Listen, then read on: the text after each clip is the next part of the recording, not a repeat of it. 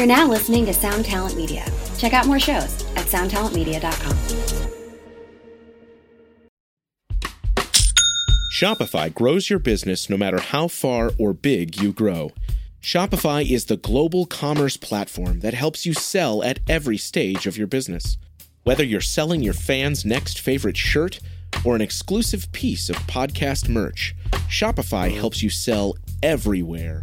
Shopify powers 10% of all e commerce in the US. Allbirds, Rothy's, Brooklinen, and millions of other entrepreneurs of every size across 175 countries. Plus, Shopify's award winning help is there to support your success every step of the way. Because businesses that grow, grow with Shopify. Sign up for a $1 per month trial period at shopify.com slash income, all lowercase. Go to shopify.com slash income now to grow your business, no matter what stage you're in. Hey, what's up, Vox and Hops heads? I'm Matt, the vocalist of Cryptopsy and the host of the Vox and Hops podcast, brought to you by Sound Talent Media. I hope you guys have been having a great week. I most certainly have. This Vox and Hops episode is brought to you by Heavy Montreal. Heavy Montreal is one of Montreal's premier metal promoters. When there isn't a crippling global pandemic, they normally put on a bunch of sick metal shows throughout the year here in Montreal. But not only that, they also put on one of North America's best metal festivals. And when I say that, trust me, it's the truth because I have played just about every metal festival out there, and Heavy Montreal is up there with the best of them. I am super, super stoked to have Heavy Montreal behind the Vox and Hops podcast. Today's episode is absolutely one for the books because it is with a guest uh, who I started listening to when I started attempting harsh vocals. He was one of the first people that I tried to imitate. So this is a very cool moment for me to be able to sit down and have a chat with him. Get ready, people. This is Vox and Hops episode number 214 with Jesse Leach of Killswitch Engage, Times of Grace, and The Weapon.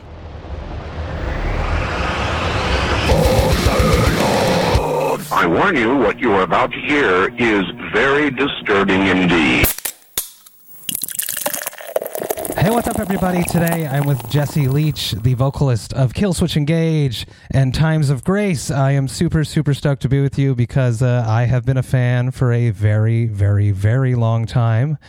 And uh, it's just cool. I'm stoked. So, super easy yet fun yet complex question I like to throw at people right at the beginning is how have you been coping with this glorious year of 2020? Oh man, it's uh yeah, that's a good question. I'm doing the best I can, honestly. You know, I I just try to keep things in perspective that you know, I've got it pretty good. It's been hard, but I, I know there's a lot of people that got a lot worse than I do, so I try to stay positive with that in mind. But uh, yeah, there are days where I don't want to get out of bed for sure, and I would just binge watch and depressed for sure. But on the whole, I'm doing okay, man. Hmm, awesome, awesome. Me too, as well. At the beginning, I was very depressed, but then I just started just hitting the ground running with the podcast, just trying to. That's great. Yeah, yeah. I'm getting my shit together uh, with some stuff as well. Um, not a podcast, but just trying to stay active and creative and you know, feel like I'm doing something that matters. Which is it's something that we do when we're on the road. We're you know we're very involved Yeah. in people's lives and and spreading a lot of positivity, and that's something that Killswitch has always done. Just being a very positive, forward band. yeah, we're fortunate to to be able to keep doing what we're doing and have the fan base that we do. And it's yeah, I count my blessings daily with that stuff, you know. And I'd have to say back at you, I remember hearing Whisper Supremacy when I was younger. And me and my fellow bandmates sitting in front of the uh, CD player with our jaws on the ground. So um, much respect to you as well. Very dude. cool. You definitely blazed a brutal and amazing technical trail in metal and change. Well, game changer for sure. That record especially. Absolutely, and I agree with you with that. Mike DiSalvo's vocals on it are just just so aggressive, like a hungry bulldog. I love it. Uh, let's dance into craft beer because we have to because it's Vox and Hops. Um, tell me about your very very first beer. Do you remember the first beer that you ever drank, Jesse? Uh, yeah, I think it was a Michelob, uh, and it was warm. I stole it from my dad's stash, and it was horrible, and I hated it. But uh, I don't know. I kept sneaking them. Vox and Hops is all about hanging out with my metal friends and talking about their lives, music, and craft beer. Uh, what beer do you have on your side there that you would like to share with me today? so I've got two. I wanted to get a new one to try. Um, this is Steadfast Pale Ale, and it's out of New York, uh, which is where I live. So it's kind of a local thing. And then one of my favorite gluten free beers, and by the way, these are both gluten free because I can't drink gluten anymore. Um, is a company called Ghostfish Brewing Company. It's a grapefruit IPA, and this is this is about the closest you get to like a an actual good tasting gluten free beer from the states. And this one is from Seattle, Washington. I love this company. They're Mm-hmm. I have absolutely gone there actually, because it's it's Oh, right really? around the corner from that that that venue in Seattle. I can't remember the name in the middle of nowhere, but it, me being a craft beer nerd, I hunted out all the closest craft beer places, and it was seriously it was super close to that venue in Seattle. I wish I remember the name. It's it's that classic one, Right where, on. where. El Corazon, exactly. maybe? No, no. Yeah, No, I think you're right. No. Yeah, yeah. On my side, I'm drinking a homebrew, which is uh, I something that. I've never done on the podcast. I've enjoyed a few of these. This is actually from a Vox and Hops head, someone that comes to my Thirsty Thursday virtual hangs, uh, the great Stefan Dels, and he is also a podcaster. He's got a, great podcast called Podcrastination uh, that is actually just celebrated Nice. his.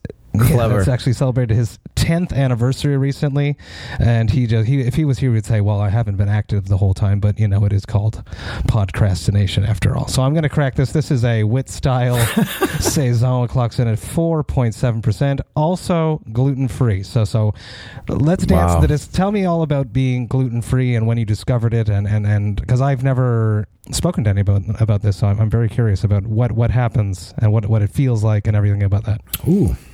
Well, first of all, I'll say that this um, Steadfast is actually delicious. It's good. Doesn't blow my face off, but it's a really good beer. Tastes like a pale ale. Crazy. You never know. And I like, for me, uh, with gluten free, it's the sorghum beers I really tend to like a lot. Um, so gluten free is difficult.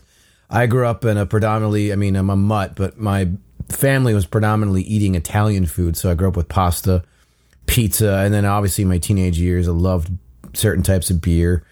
Um, and then I hit, you know, my late 30s, pushing into 40s, and my body started to just reject um, beer. First of all, I noticed for sure the next day I would totally get the shits and like just not feel good. And it turned into cramping. And then, you know, I, long story short, I went to about four or five doctors. I thought I was dying. Really? I kept getting, yeah, I kept getting rashes. I was getting canker sores, just bloated. My body was like not stoked. And after about four or five doctors, I went to this uh, Ayurvedic, um, natural, holistic doctor guy. And, you know, everyone else wanted to do surgery. They wanted to shove things up my butt. They just wanted to do all the things that Western medicine does. And this guy, he just kind of took my pulse and touched, like, and was like, hey, try giving uh, a gluten free diet a shot for three or four days, then come back and talk to me. And sure enough, by day two, I would, was flushing out and I just, my energy level started to return. Um, and then he told me, he's like, look, you know, this may not be a gluten thing because a lot of the times, in, especially here in the States, we got glyphosate all over our wheat. And that's essentially a poison that they can use in battlefield. It's a terrible poison that they put all over our wheat products and in our fields. Um, so any contact with that causes all the reactions that I had. So that just got me to stop it altogether. Wow. And I lost a ton of weight. I lost some muscle mass, but I feel great. I have some, but much better energy. Um, so it's difficult because you know all the cool things that I love, like beer and pizza, for example, are like my two favorite things. Were um, it's changed a lot because gluten free, for the most part, just doesn't hit the mark with bread and crust and stuff like that. So I'm more of a Mexican food guy now. Stick to the corn. yeah, totally. Uh, I, I would be obviously be very sad if, if I couldn't indulge. yeah, can you in imagine not being able to drink beer anymore, beer dude? anymore. Uh, take from from that Michelob. Uh, take me to the first beer that you did enjoy. funny enough, and and it's it's gross, but you know, I was young. I was like sixteen. Um, I loved Colt forty five Oh. malt liquor, man. so that was the first beer that I actually would go out of my way to get.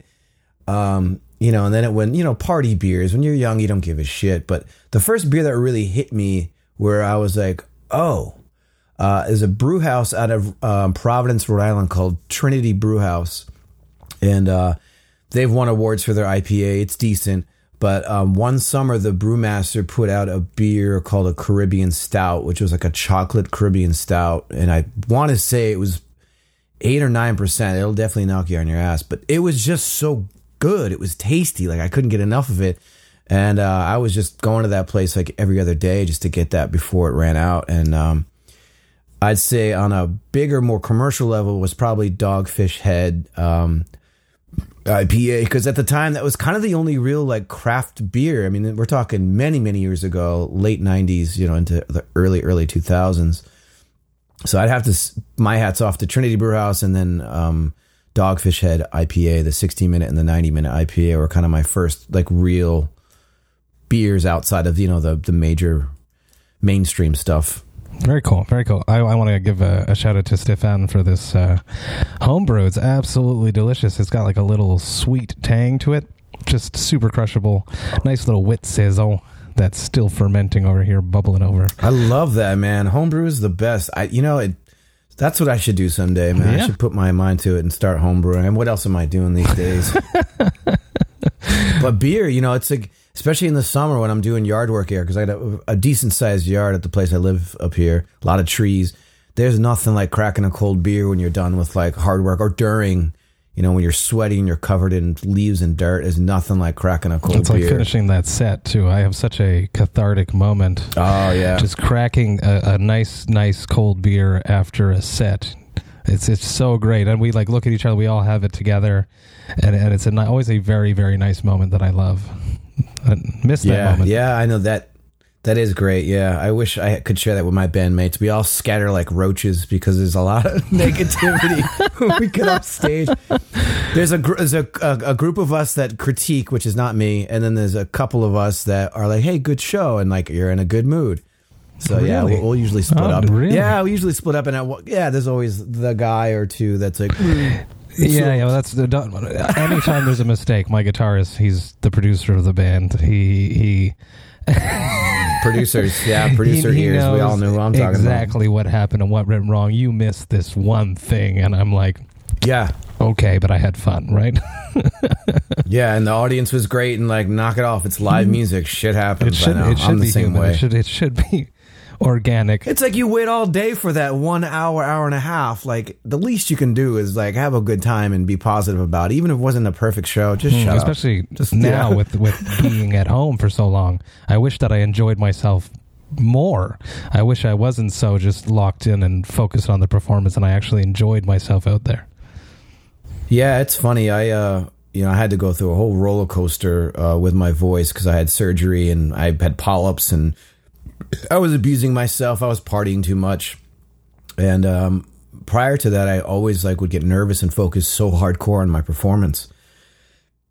Then once I got the surgery and went into actual like vocal training, learning how to even speak mm-hmm, mm-hmm. properly, like all those things, learning techniques that helped me continue to do my screams because I don't do the fry technique. I do the full on old school scream. But with the techniques I learned from Melissa Cross, I can do it at a half. Like I don't have to push as hard because it comes from a different place now. And that was so liberating, not only because, you know, I wasn't damaging my voice, but I didn't really have to focus on it anymore. So I focused more on like making eye contact with the audience, like having fun looking at my band members. So the last, like, I want to say since our Iron Maiden tour, we opened for Iron Maiden in, uh, was it 2000?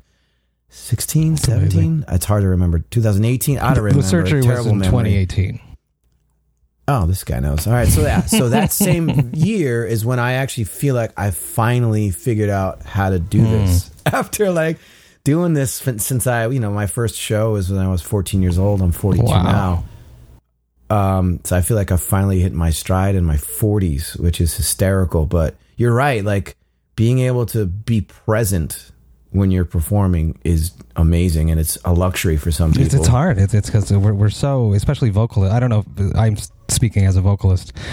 We sort of go into something different to, to put that show on as, as an extreme frontman. It's, it's, it's, a, it's yeah. a, something that's deep inside me that comes out and I sort of have to harness it. And I've spoken to other vocalists yeah, a, and, and they, they don't even remember what happened during the show because they're just focused. Yeah, because you, you know you're navigating the voice, you're making sure it's placed properly, you're making sure oh here's that part coming up where I do that mm-hmm. long high scream, like all those things that occupy your brain space. It's funny too because you know as you know I'm sure like your brain goes other places too. Like the last couple songs, I'm thinking about that pizza in the dressing room or like whatever. Like you know the, the video game I want to play in my bunk later. Just dumb stuff goes through your mind, but that's when you're able to kind of like go on autopilot and that's what i'm really careful of for me personally is like when you're playing the same songs over and over again trying to not go into autopilot uh, especially for the ones that we play like every single night you know because killswitch has got those few songs like the howard jones era songs that you know end of heartache my curse that we can't not play you know? So like my brain's just like oh this song but if I stay if I stay present and I focus on the audience and I see how much fun they're having, that's kind of like what keeps me present to it. You true. It's, it's an excellent, excellent point because they're not playing it every night. Yeah, and these people, you know, I'm reminded like these people got babysitters, you know, got spending their hard-earned money, you know, or whatever. So that's that definitely stays in the back of my mind because this music thing isn't about one person. It's not about the band. It's about everybody involved. That reciprocation, and that's the thing I miss most during this quarantine whole like thing is that seeing people and seeing people enjoy what I do and then being able to meet them after the show or like see them at a bar later and have a conversation about music and why it means so much to us. Like I miss that shit absolutely, absolutely. Uh, you brought it up earlier than I wanted to, but uh, your your vocal surgery. I know as a vocalist, I would have been terrified. That that whole moment leading up to when you realized that you had to get a surgery. Take me through those Yeah. days being on stage because I know you guys had to cancel some shows even. Um, Yeah, those yeah. shows, and I I know for myself when I don't feel like I'm hundred percent, those shows for me are a nightmare. So so what what was your mindset throughout all of that?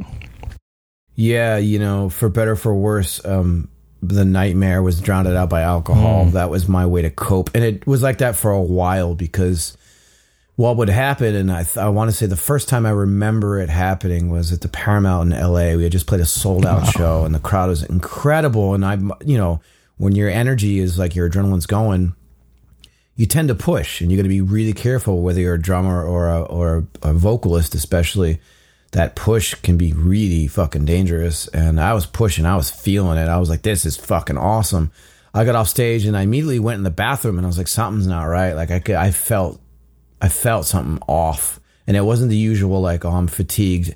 And I hocked a loogie and it was Wow, that's blood so red, scary. like just blood. I spit blood. And then as I'm in there, they're like, "Are you all right?" And I'm like, "Yeah, yeah, I'm fine." And then I hawked uh, a dark loogie, like dark, so it was like internal bleed. Like I was, n- I was not okay, but I carried such guilt from quitting Killswitch in 2002, and then rejoining in 2012. The last thing in the world I want to do is cancel shows, you know, be a burden. So I just wrote it out, and I didn't talk for the next day, next two days, and the blood didn't show up. We ended the tour, next tour. So every once in a while, this blood would just come up, and I'd pretend like I couldn't see it, or I would just drink tequila and numb it and be like, "We'll get through this. We'll get through this." On my days off, I didn't talk to anyone. Like I was just hyper, hyper resting, thinking that I could compensate. And then, yeah, it just got to the point where in the studio and I was singing a line from one of the songs on Atonement, and Adam, our producer, was like, dude, you can hit this note. I've heard you hit this note thousands of times. You're not hitting it. You're flat. You're sharp. You're flat. We've been at this for a half hour. This is ridiculous. Something's hmm. wrong. And that led me to fly home from San Diego in the studio, cancel the rest of the sessions, and go to my doctor. And the doctor, for the first time in my life, because I've been going to this guy religiously for, you know, five or six years. And he's like, you got to be careful. And he would put me on prednisone and like fix me up, and I would be good. And I would go out for another tour and I'd damage it. So it was a, it was Wow. coming. I knew in the back of my mind it was coming. And he looked at me and was like, I've, I've never seen you this bad. This is bad. I want to um, put you on vocal rest. So pretty much I was on vocal rest for about three months in total. wow. I went and I couldn't speak to anyone. I had to carry on a notepad. And uh, yeah, when they see that it wasn't healing after a few weeks, they uh, referred me to a surgeon. And he looked at my voice and he's like, Your voice looks to me like an 80 year old's neck skin when they crouch Jesus down. He's like, it's one- it's it's bad. He's like, I can't even guarantee you that you're going to be able to continue doing what you do. It's that bad. He's like, we can do the surgery, um, but I can't guarantee you're going to be able to do what you do anymore. And I recommend that you don't do what you do anymore if you continue this shit. So yeah, it was like not being able to talk or vent that experience, and then like carrying it with me like a monk uh, which was very eye opening. I realized how many people just talk for no fucking reason. And I also realized certain people that I just kind of didn't need to be around anymore. I, I really went through some shit. That's horrible. And I also realized the power of the voice and like what a gift we have to be able to even just tell someone that I love you, you know, like little things like that. So I got on this whole weird monk thing. So when the voice came back, finally, I said my first word and I started my rehabilitation after the surgery. It was like, this is fucking amazing. I can still do this. And that first show back was in Tallinn, Estonia, opening up for Iron Maiden in front of 11,000 people. And I did vibrato for the first time in my career. And I started hitting notes. And I remember Adam, who is one of the guys that complains all the time, was like, dude, you did vibrato. Dude, you did good. Holy shit. You're hitting like these notes that you don't really hit. You weren't sharp. You weren't flat. Like, wow. So that was it. And the rest of the Iron Maiden tour, I was on top of the fucking world. Man. Wow, it's that I that whole moment from from when the doctor said, "I don't even know if it's going to come back." Yeah. That must have been just the worst months. Yeah, it was definitely hard, but you know, I got to that point where I was like, you know what? Worst case scenario, I, I go do bartending and you know, I, I produce people. I you know, I just started thinking on that level, like what would I do? What are the things I've been putting off? Um, and beer making is actually I was gonna say. I'm, I'm, ac- I'm, I'm actually ashamed I haven't even started that. It was either that or distilling because I love um I love rum and tequila as well. But um yeah, it was a journey, man, and um now I can, you know, once I'm properly warmed up in show mode, I can go for a good couple hours in the studio and I'm fine. As long as I just do my warm ups, my warm downs, I'm like careful of how I do it. I rest, I drink water, I don't party, I don't talk at loud bars. Like I do all the things now. And I'm so grateful to be able to still do what I do. it. You must just cherish it now. Just just absolutely. Love I it. do. So that's why, like, you know, I even got back into gaming um, at, you know, the age of like 39. I started playing Z- Zelda um, Breath of the Wild because it helped me stay in my bunk. So after the show, I would, you know, eat my my meal and prop myself up on pillows like a good little singer and drink my water. And I might have a glass of wine or something that, you know, so I'm not, I'm not partying on show days and uh, I play my video game and just get tired and go to bed. And like, and it was such a game changer. I'd wake up the next morning and, and I don't usually do a ton of sound checks. I started doing sound checks and feeling good about it. And like, it gave me this whole other level of confidence. And yeah, so it's been a couple years of just being really stoked that I can still do this shit. Good. I'm, I'm so happy on everything that I've heard. Uh, live videos, everything. You're just killing it, killing it. So so so good. Thanks, man. So forgive me because I did mention Whisper Supremacy. So what, at what mark did you come in? When did?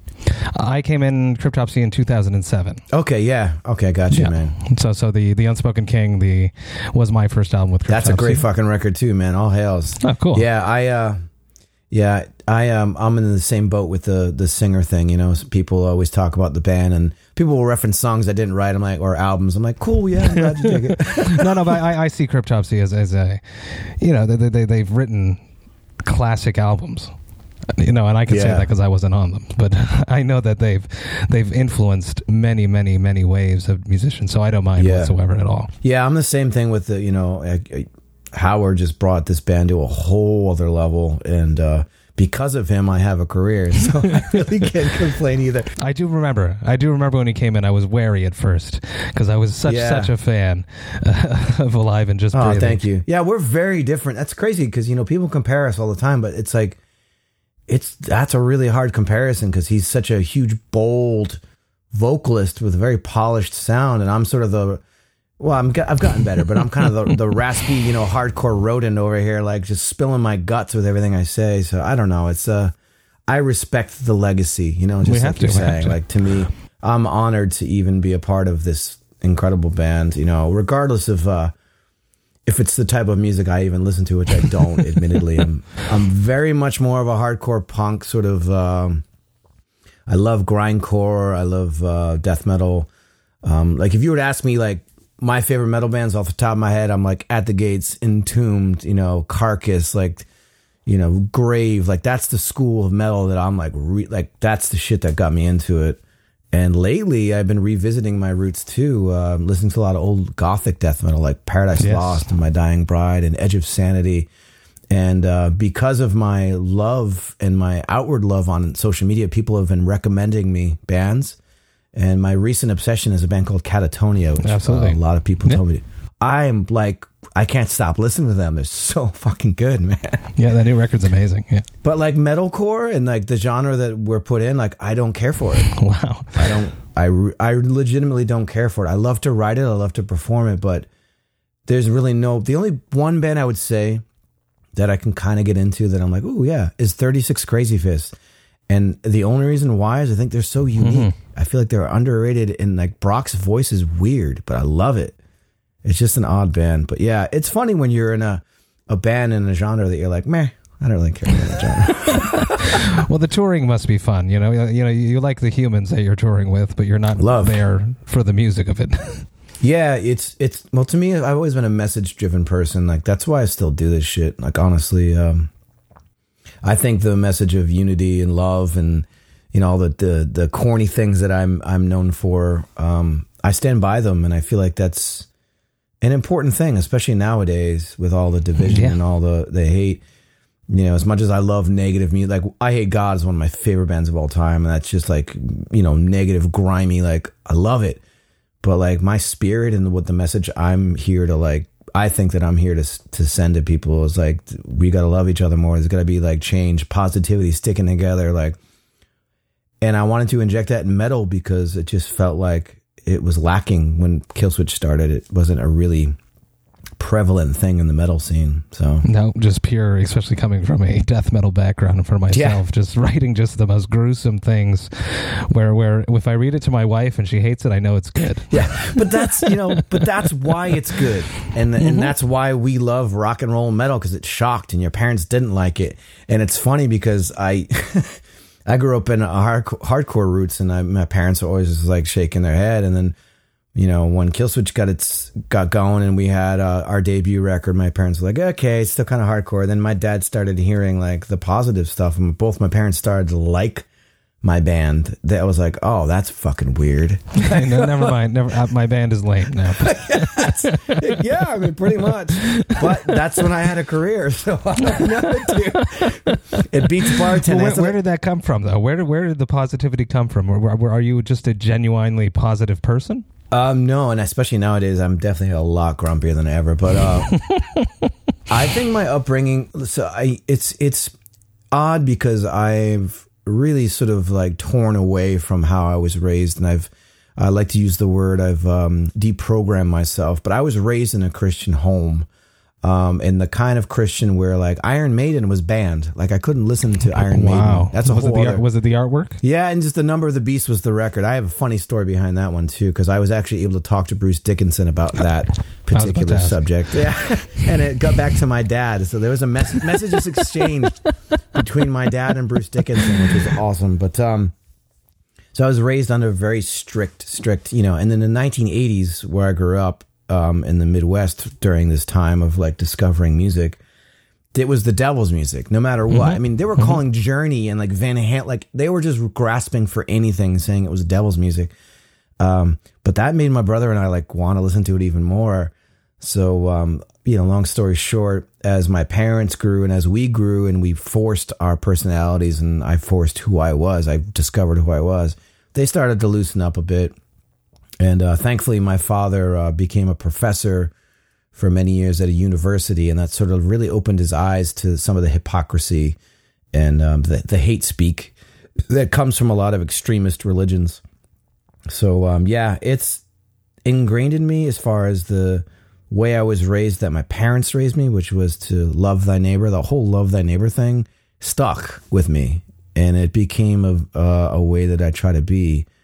I think kindness is severely underrated as a strength, and I think agree. that, and I think that um, I'm kind of a warrior for it now, and I do blame my parents for that, but I also just from my life experience, you know, growing up in um sort of a punk hardcore community. There was a lot of positive influence there with bands like the Bad Brains, the PMA, Positive Mental Attitude, and you know I loved the Clash, and the Clash were about social, you know, awareness and social justice. So I kind of latched onto that whole thing through hardcore, and hardcore kind of became my new religion as a teenager. And it was definitely at the altar of you know the Bad Brains, Cro-Mags, sick of it all, very positive, uplifting, like think about it type bands, and that's just kind of where I'm cut from. So I think it's a mixture of my folks and then just hardcore punk ethos that stuck with me. Very cool. Very cool. I want to talk about uh, Cigar City making a Killswitch beer. Oh man, that was so good too. Oh. That's a great, great name too. Of course, Alive or just brewing the American IPA. Yeah, it was seven point two percent, I think, something Yeah. like that. Yeah, I, uh, I, I we drank through those so quick, man, because I didn't make a bunch. it was like a, a really small run of beer, and, and I want to say we consumed the band consumed most of it. Um, Adam, How did that all? is- How did that all come together? Yeah. so so Adam D, our guitar player slash producer, like kind of the heart and soul of of the band, for better or for worse, for some people. he, I mean, he's a genius. He's an actual genius. But um, he is a massive, massive beer guy. Like probably the biggest beer snob I've ever met in my life. And um, they approached him about it, and he like okayed it. And from that, they were actually gonna continue on, but there was a lot of miscommunication. But um, yeah, it's all Adam D. And then since that time, Adam has been every time I would see him the past year or so in tour, every time I would see him, he had a book about brewing in his hand. So that dude is actually like hardcore studying Who's up brewing. next? And he's planning on, yeah, that's like, I think that's his backup plan for life is becoming a, the total beer snob that he is. And he's like one of those guys that will drink IPAs that will like make your mouth pucker. Like he loves like the West Coast, like hoppy, hoppy, hoppy IPAs. That is speaking, correct. Speaking of which, I'm going to crack this uh, grapefruit Go IPA. for it. Yeah, yeah. Um, I've I've had Adam on the podcast before, and he he did tell me that that he enjoys the West Coast more than the haze craze that's going on. Yeah, and he's like a snob about it. Like he, he he'll like I'll be drinking a beer with him back when I could drink beer, and he'll just be like, "Meh, tastes syrupy." I'm like, "Wow, this is so good." He's like, "No, it's not good." then I'll try the shit that he likes, and I'm like, "God damn, dude!" The bitter, bitter. Yeah, just like the one beer I miss more than anything is sour beers. Though I would say sour beers were my favorite for a while there, and I know that went through a little bit of a phase. I'm not sure where that is in the in the beer. It's uh, still super, super happening. Uh, the the blended barrel aged sours, I miss totally that shit, happening. man. so good. But there, there's there's some gluten free up there for sure. Yeah, I'm, I'm For still sure, for kind of, sure. I'm still kind of like, because for a while I just didn't even care about beer. I just stopped caring about it and, and switched over to like rum and uh, and tequila and, and which was dangerous and, and all in itself. But uh, yeah, I'm only just recently this. I would even say just this past summer taking it seriously, where I'm trying to like seek out good gluten free beer. So It'd be really cool to to make a new Killswitch collab, but make it a gluten free brew so that you can enjoy it as well. Uh, I'd love that, man. Maybe I'll have to take that on my own shoulders to, to do that because I'm like I was saying earlier, like sorghum beer has kind of become my favorite. It's just got this like maltiness to it that I love. Um, I yeah, Awesome. Well, what what style brew would you want to make, and what would you call it? Oh man, shit! I don't know. I ain't even thought about this shit. I'd love to do a sour beer because a sour um, gluten free beer would be great. Um, maybe even a blueberry sour because a, a friend of mine actually who owns a brewery called Proclamation. Um, it's in Rhode Island. That guy, he was the kind of guy that would come to the party with his homebrew and have people try it. And he did a blueberry IPA when he was really young in his early phases, and that blew my mind. I thought it was incredibly delicious. Now he's like his he went from like homebrew to like huge. He's got a huge factory now in, in Rhode Island and he's doing great. But yeah, so that was the first blueberry beer I ever had that I liked that wasn't too sweet because I feel like blueberry beers you can they're hit or miss. I don't like anything too sweet. It drives me nuts. So maybe a blueberry sour. And what would I call it? No, I'm not that clever. I don't know. I have to think about it. I'd have to sit with it. If it was a Killswitch one though, yeah, let me think. I don't know. Let it brew. Yeah, Yeah. brew, brew on the idea. yeah. uh, I am very lucky that I get to do these interviews and leading up to them, doing the prep work, uh, wondering if uh, the artist is actually going to connect. How is that? This is all right. So this uh, grapefruit IPA from Ghostfish is one of my favorites. And awesome, I love them. Yeah. tastes like an actual IPA. Like it makes me like happy because it feels like I'm not gluten free at the moment. I love this beer. Love, love, love it. Very cool. Uh, wondering if the artist is going to connect. I get that little vibe that I get before stepping on stage. The the I, that's how I fill my void. Oh, I love it because you're you yeah you uh yeah because you care though. That's good though. you have to care. so, Yeah. How do you fill the void of not being able to tour, not getting onto that stage, not getting that feeling? What have you been doing? Yeah, it's pretty much all exercise based, which is why I'm so skinny these days. Um, hi, I, so I live in the Catskill Mountains. I live in Woodstock, New York. So I'm in the heart. I actually live in a park, the Catskill Very cool. National Park. So for me, it's hiking, kayaking, getting on my bike, um, taking psychedelic mushrooms and big, huge fires. In my fun. backyard. That's kind of my thing that gets me going. And, and the mushrooms too aren't just for fun. That's actually my medicine. I microdose for my anxiety and depression, and it's a it's a wonderful medicine if you uh, know what you're doing. It's great. So those are kind of my my go tos for sure. And I've got an extremely supportive and amazing woman by my side. So um, she helps me out a lot too. She's uh, also very highly uh, intuitive because she comes from a crazy place and has mental illness as well. So we're actually good for each other. It's not like a, you know, some situations with that when people are both crazy, it's not, it doesn't work. We're actually really supportive of each other. So all hails to her as well. She's great. Absolutely, especially during this time when we're actually home so long. Yeah, it's been it's taken our relationship to a whole other level. I gotta be honest with you, like my world is shit professionally right now because I'm not doing anything, but my personal life is the best it's ever been. So I'm stoked because of that. That is one of the benefits of being home and like settling into like a home routine. It's it's been nice. Especially you guys. You guys are out so often for so long, Yeah, for many many years in a row. It's it's probably the longest you've ever been home. yeah. aside you know, from aside from your break from the band. I'll be honest with you, as hard as it's been, there have been moments where I, you know, because I can look out my front window here and see deer, bear, raccoon, Wow. coyote, fox. Like we're in the park. So there are moments where I was watching autumn come on and it was just, I mean, I would get teary eyed, be like, this is fucking beautiful because I'm so not used to sitting still. It became very meditative to like get up in the middle of the night and look at the stars because you can see the Milky Way above my house, like Wow. at night. So the little things like, you know, like that have been incredible. And I definitely will remember that when I'm back out on the road and I'm tired and I want to complain. I'll remember this year. If nothing else, uh, try to pull the positive out of it. And that's definitely part of it. You, you mentioned working out. Are you keeping vocally in shape? I guess you have to. You know what's funny? I haven't for a long. I actually took a good, solid three month hiatus. Like just Really? no, Wow. yeah, nothing, which was nice because I've been getting back into the routine, and I just did vocals for you know done a few paid gigs for for bands that I admire and like. They've asked me to, and I've accepted, and I've worked on some secret projects and. Getting back into it now is just like it's fun. I was screaming the other night and like in my living room, just like, yeah, this feels really good. Yeah, and I actually have a punk band called The Weapon, so I've been writing a lot of punk rock stuff, uh, which is more of a yelling vibe. And man, yelling is fun. I want to do more of that shit. you know, it's a difference between you know, you know, growling and singing, and then you know, shouting and yelling. Like the yelling I'm doing, it's just it's so satisfying, and it's coming from a really cool spot where I can do it for hours. So I've been really enjoying demoing New Weapon and.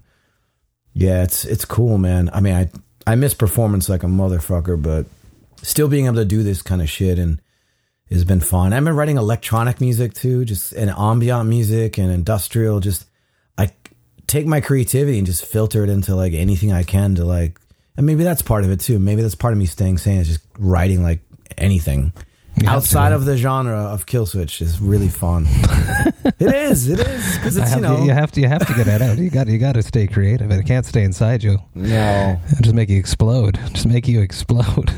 and then we have um, a new Times of Grace record in the bag, uh, which I'm proud to say is not metalcore at all.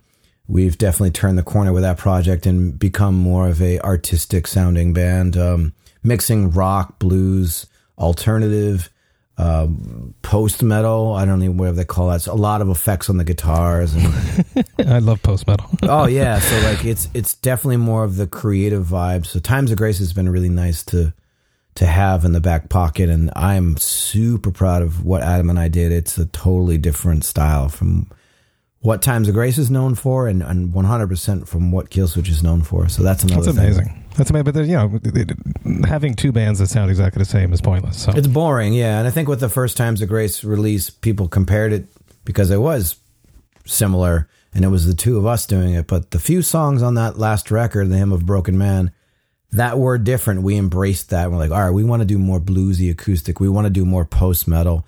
We want to do more straight up rock, un- un- unapologetically just do a rock song. So it's fun, man. It's so fun to just step out of the genre and just do whatever you feel. and not feel like trapped or limited Yeah, when, exactly. when you're writing because because I can I can see that. Yeah, with Killswitch, there's like you know a lot of resistance. I push, they push back, and trying to stay within the. I don't even want to use the word confines, but it does feel confining sometimes of our sound. I've been the guy pushing constantly to like, oh, let's do something a little different. And the guys are like, yeah, but mm, fans. And I'm like, oh, okay. Fans. How about have you guys discussed? Have you done? I, I I tried to find it to see if it did happen. I'm sorry if it did. Uh, a live stream is that something that Killswitch is interested in? Yeah, we've talked about it a lot, and there was a lot of debate in the beginning about you know if we're able to do it, how would we do it where we would feel comfortable? And I think initially there was a lot of guys who were just like, we can't do what we do on stage on a live stream, so it's kind of pointless. And uh, I think we finally turned the corner as of like the past week of like, okay, at some point we're going to do this soon.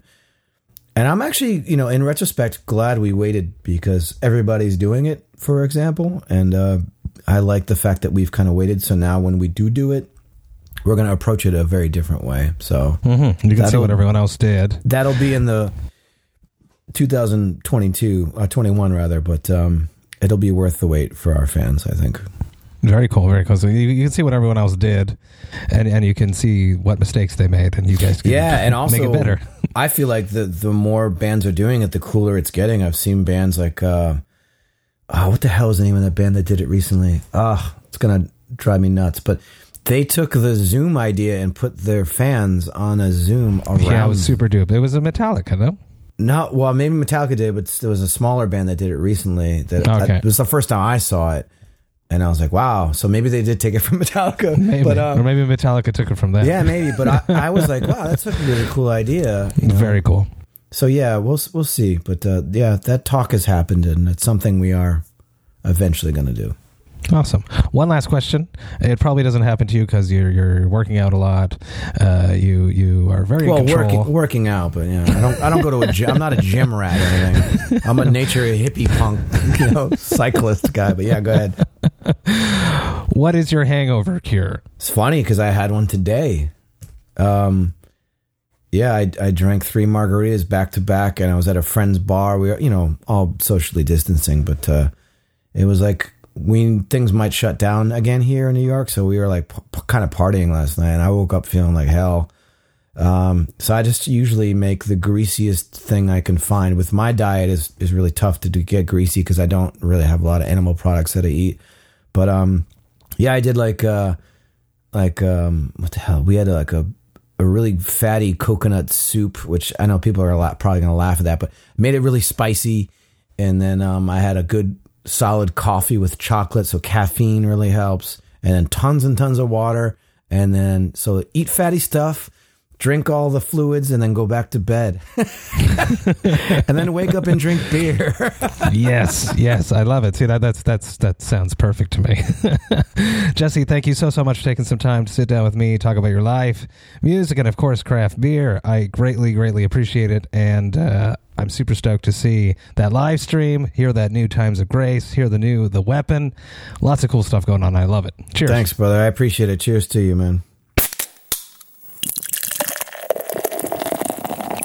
Hey, thank you all so, so much for listening right to the end. You know that I love and appreciate that. What an awesome human. I had such an excellent time hanging out with Jesse, and I hope that he had just as much fun as I did. As I mentioned, I've been a fan for quite some time, so this was very, very cool, and I was very excited about it, and I was not disappointed in the least. If you enjoyed this Vox and Hops episode, you should most definitely go and subscribe to it on the podcast platform of your choice. But not only that, you should take the time to rate it and write a review because if you do that, more people just like yourself will be able to discover the Vox and Hops podcast. Vox and Hops is brought to you by Sound Talent Media. I have one more episode coming at you this Friday, but until then, remember to enjoy life, metal, and craft beer. Cheers, Vox and Hops heads.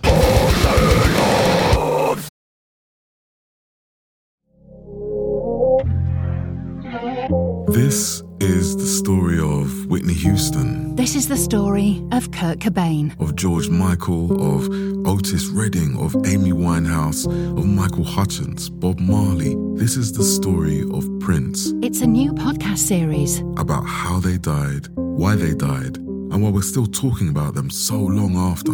It's like nothing you've ever heard before. It's storytelling. But it's more than that because rock stars, They tell us how we feel.